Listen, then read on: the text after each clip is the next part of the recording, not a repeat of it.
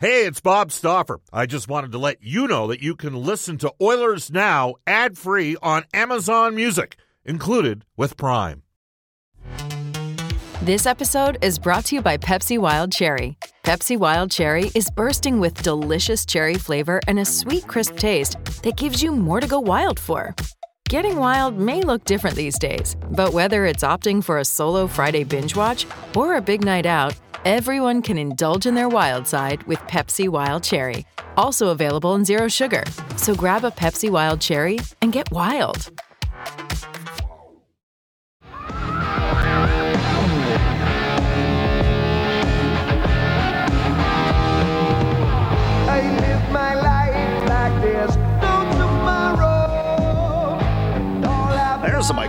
Microphone 134 in Edmonton. It's Brendan Escott here with you. Final half hour of the show. It's brought to you, as always, by Digitex. Uh, we've been talking a whole lot of everything today. It's a potpourri Friday, if you will. That's, uh, that's how it goes. Derek, I feel like I can hear you giggling. Is your cue up? No, not even. I think that's you. ah, weird. I don't know what's going on.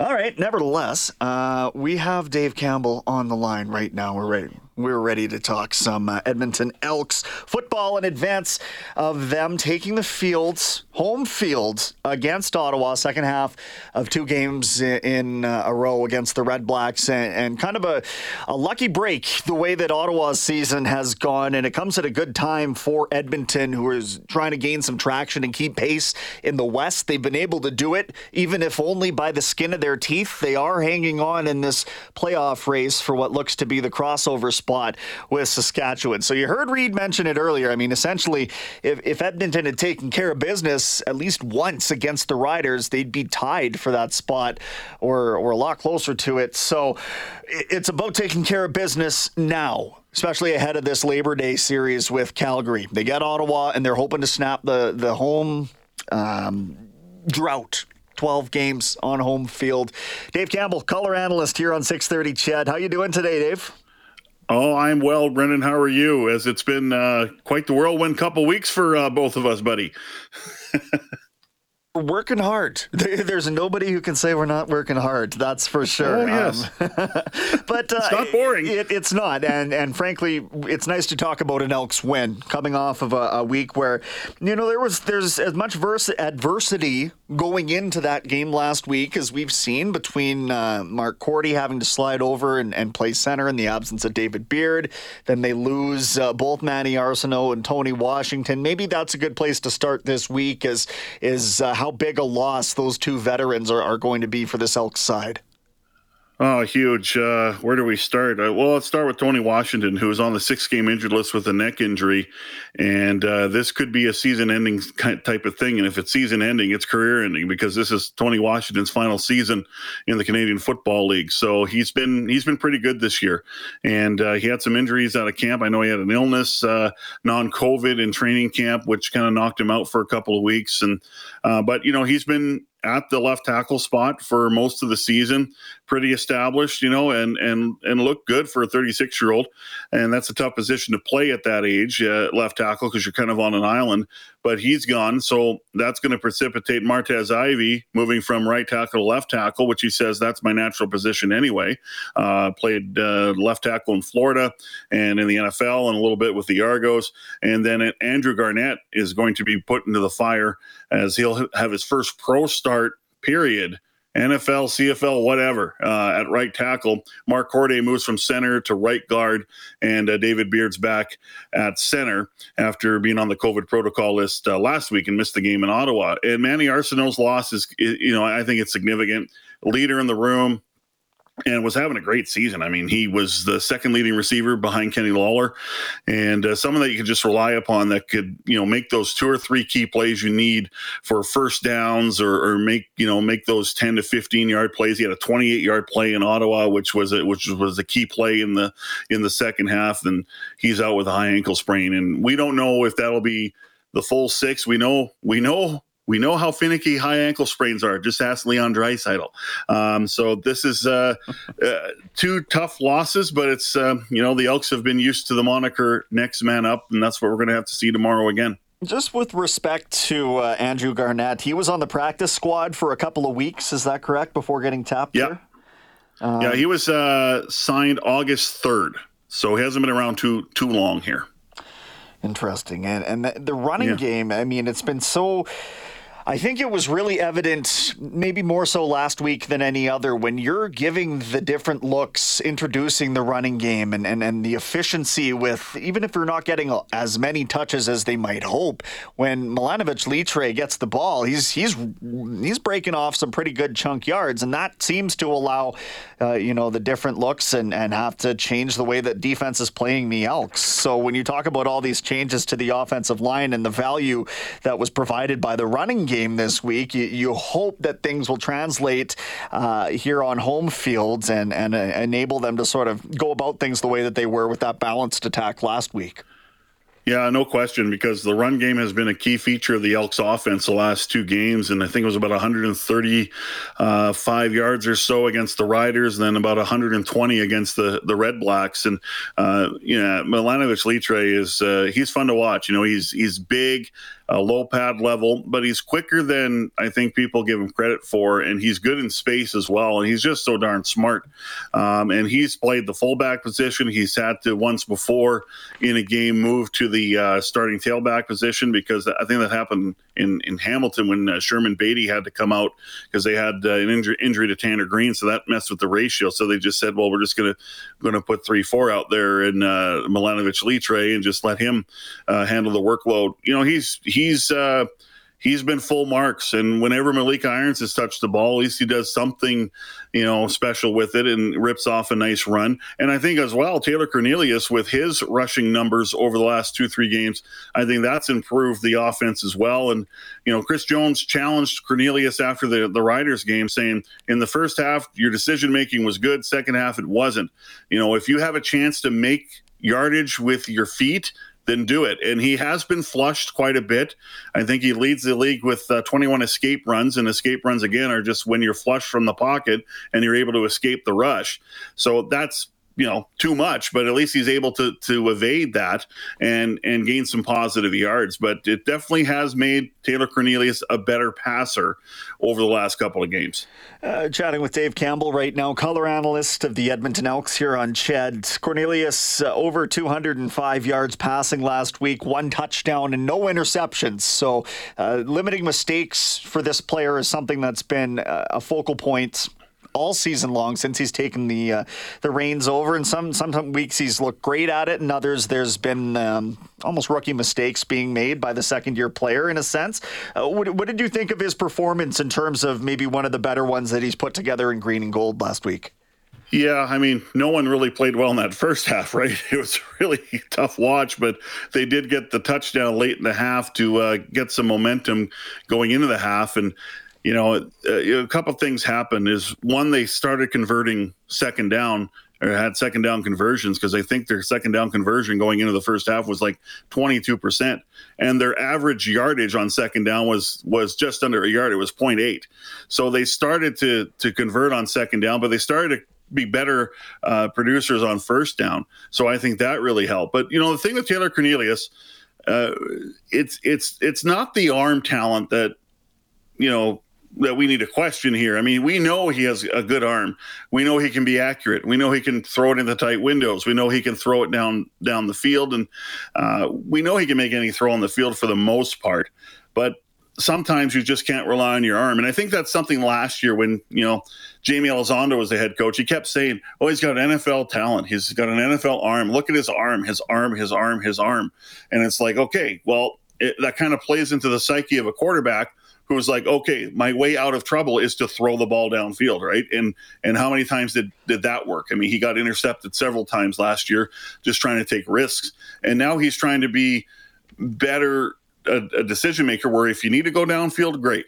If you need to throw the ball into the intermediate area, great. If you need to check it down, great. And if you need to take off and, and get some yardage with your feet, you can do that too. So it's just becoming a more well rounded uh, quarterback that you're not relying on one thing, that you're relying on several different attributes in your game, whether you're a short thrower, intermediate thrower, or a deep thrower, or whether you can run the football and get yardage that way. So I think it's still a little bit uh, in in progress here. I think he's got a, a, ways to go, but I think when you look at his performance last week in the second half, and and you look at the first half performance against the Riders, that's probably the template you want to see uh, Taylor Cornelius uh, hitting with uh, for most most of the time. So he's still not a polished uh, product because I mean his completion percentage is still around fifty nine percent you know, which is, uh, uh, you know, I would say in this day and age is low.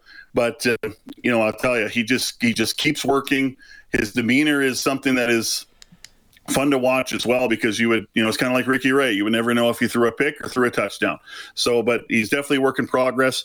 The coaching staff has done a, you know, has done a good job with him, and all they're saying to Taylor, please execute what we're telling you to do. Okay, we don't need you to be Superman out there. We just need you to keep the offense on the field and and be efficient. What are you hearing from his receivers when you talk to them about the kind of chemistry that they're building with this quarterback over the last several weeks? You got a lot of veterans in that receiver room between Kenny Lawler, Derel Walker, and, and Manny Arceneaux.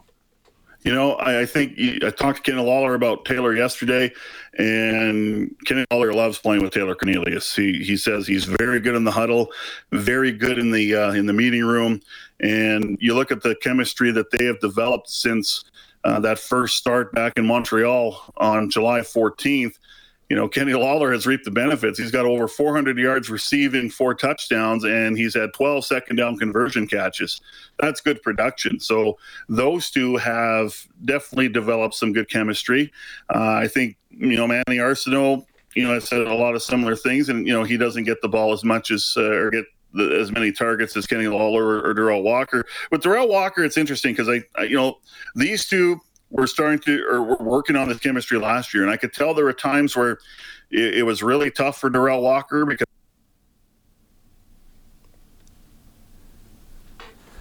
really tough for Derel Walker because it sounds like we've dropped Dave.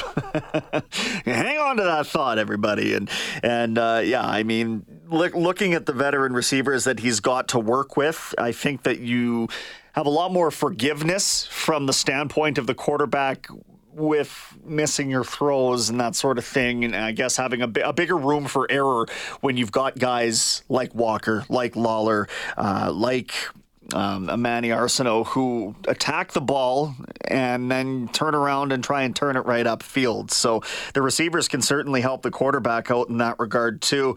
Seeing a lot more of uh, guys like Chris Osi on the special teams, but he stepped in. He's got he's a bit of a burner there. Dillon Mitchell in the receiving core, another uh, speedster. He's out of Oregon. We saw him flash in the return game uh, last last week, kick returning if you haven't listened to this show or Elks broadcast or whatever, it, has been a problem for a few seasons now. There's just not a lot of juice coming from the Elks kick return, not setting them up very well. They've got to go a pretty fair length of the field most of the time. So uh, Dillon Mitchell's a nice addition there. But uh, but Dave, you were talking about uh, you were talking about I believe Derel Walker and building that chemistry yes. with uh, Cornelius. Yes, here here we go. Let's go old school uh, on the phone. But yeah, they, they, like they've been trying to build this since last year, and uh, overall, it wasn't very good last year. And I think this year, I would still say that their their connection has been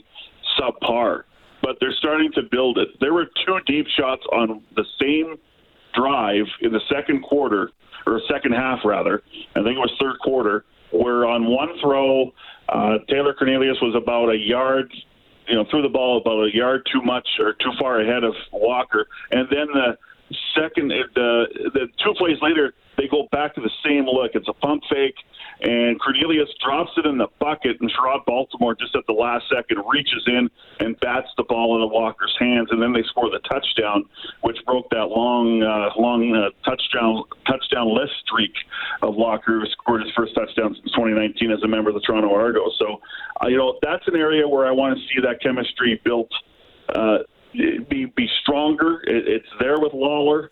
Now it has to be there with Derel Walker. And Lawler needs a Robin to his Batman. And I think Derel Walker can still be that. But you know, I meant you mentioned Dillon Mitchell. We'll see what he can do tomorrow if he gets uh, how many reps he gets in the receiving core, and you know, can Kyle Locksley kind of step up a little bit more and become someone that can be more of uh, get more usage? Because I mean, the last two games, Brendan, uh, Locksley has had two key catches of 20 yards or more, which set up scores or set up opportunities. So that's to me very important. So, um, but there's no question the receivers like what they see out of out of uh, Taylor Cornelius, and honestly, they they like a quarterback that can move and get out of trouble, and uh, they don't mind improvising down the field if they have to. Chatting with Dave Campbell, color analyst of the Edmonton Elks here on CHED. Jake Ceresna playing in his 50th career CFL game. The former Red Black, in fact, uh, has been on fire, Dave, since returning from the six game injured list. Uh, four sacks leading the team, despite missing half the season here, and uh, sacks in three games in a row. So you, you see first of all, how much he was missed when he wasn't there. You see how he can impact the game, and he has to be that impact playmaker on defense because they don't really have a whole lot of them. Yeah, he's been he's been impressive. He's been very impressive since coming back, and to have those four sacks in three games, 15 defensive plays, and the fact that he has been rushing from his normal inside position, but you know, there's been times where Chris Jones has bounced him out as well as a rush end, and he's been able to get pressure that way. So the fact that you can do it in a variety of ways and put pressure on the quarterback, I think that's very important. And Jake Ceresna has been a big part of the run stop. I mean, the last, you know, I'd say what four of the last five games, the Elks have been pretty good run stoppers. You know, they had trouble against the Riders. Uh, they gave up. I think that's their last time they gave up over 100 yards in, in a game. Um, but four or five games, they've been pretty good. The thing with Jake Ceresna, and I talked to Chris Jones about this today, and Chris Jones is very happy with Ceresna.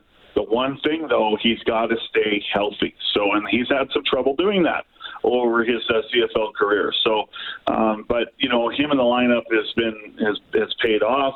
So has Nyles Morgan at middle linebacker. Enock Makonzo has had a good couple of outings at Sam linebacker. But uh, you're right. I mean, the uh, you know the defense is showing some signs that they're they're they're playing with that Chris Jones style of attitude and swagger, and uh, but you know they definitely need more individuals to to step up for sure. But uh, you know Jake Ceresna is a good good place to start for sure up front.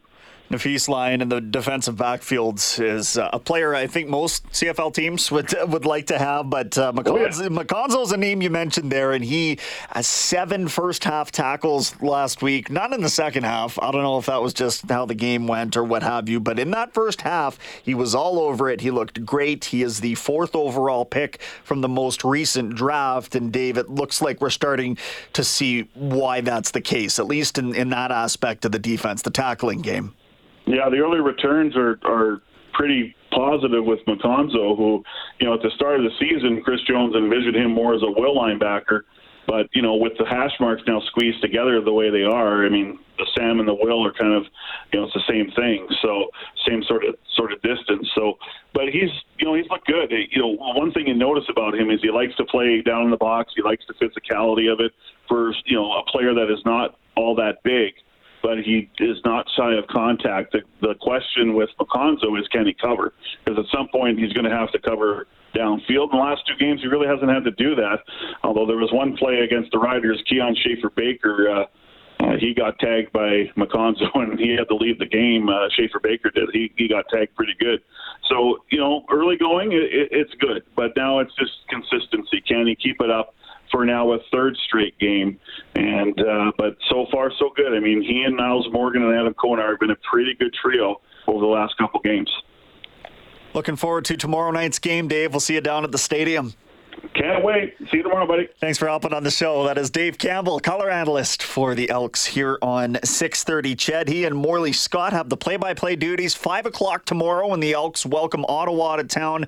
I will have your countdown show at 3:30. We're back after one more timeout here on Oilers Now. We'll wrap the show after this pizza, pizza, pasta, so much more. Edmonton owned and operated for over 50 years now. For a menu and a list of their 15 Edmonton and area locations, go online, royalpizza.ca or download the Royal Pizza app from the App Store. Escott recommendation today in the spirit of football season is, in fact, the Texan. This day in Oilers history, a bit of an obscure one as we dial it back to 1952 when former NHL defenseman and University of Alberta alum Byron Baltimore is born in Whitehorse, uh, Yukon. The uh, Baltimore played just two games in the NHL in 1979-80 with the Oilers, and then after his playing career, Baltimore became a litigation lawyer right here in Edmonton. So sticking around in town. If you're planning on doing that, if you're not heading out of town this weekend, I recommend you head on down to Commonwealth, where the Elks are hoping to snap this 12-game winless skid. The one and eight Ottawa Redblacks coming to town. It is the three and seven Elks looking to improve to uh, four and seven and keep pace again with Saskatchewan as things go in the West Division.